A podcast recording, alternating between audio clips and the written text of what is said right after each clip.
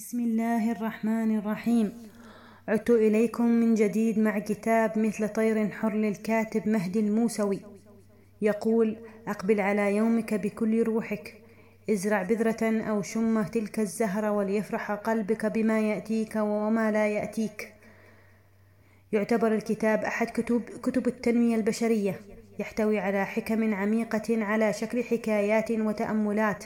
مع أسرار صغيرة لعيش حياة ذات معنى لا مجرد البقاء على أطراف الحياة هو يوميات اكتساب القوة الهادئة والتعامل مع المفاجآت والأحداث الصعبة التي يعاني منها إنسان اليوم كالخوف والتوتر وطريقة العيش المعقدة.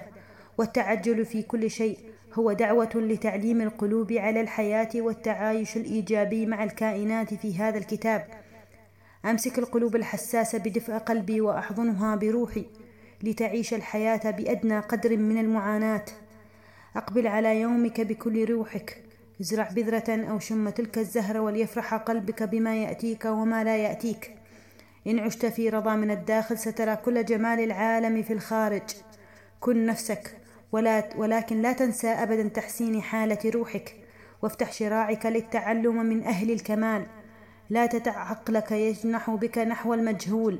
عندما تكون في تصالح مع نفسك ستفتح آمامك الطرقات الوعرة وتتدفق الأشياء منك بسهولة وتنجز مهامك بلا أدنى جهد وتحل مشاكلك نفسك نفسها بنفسها.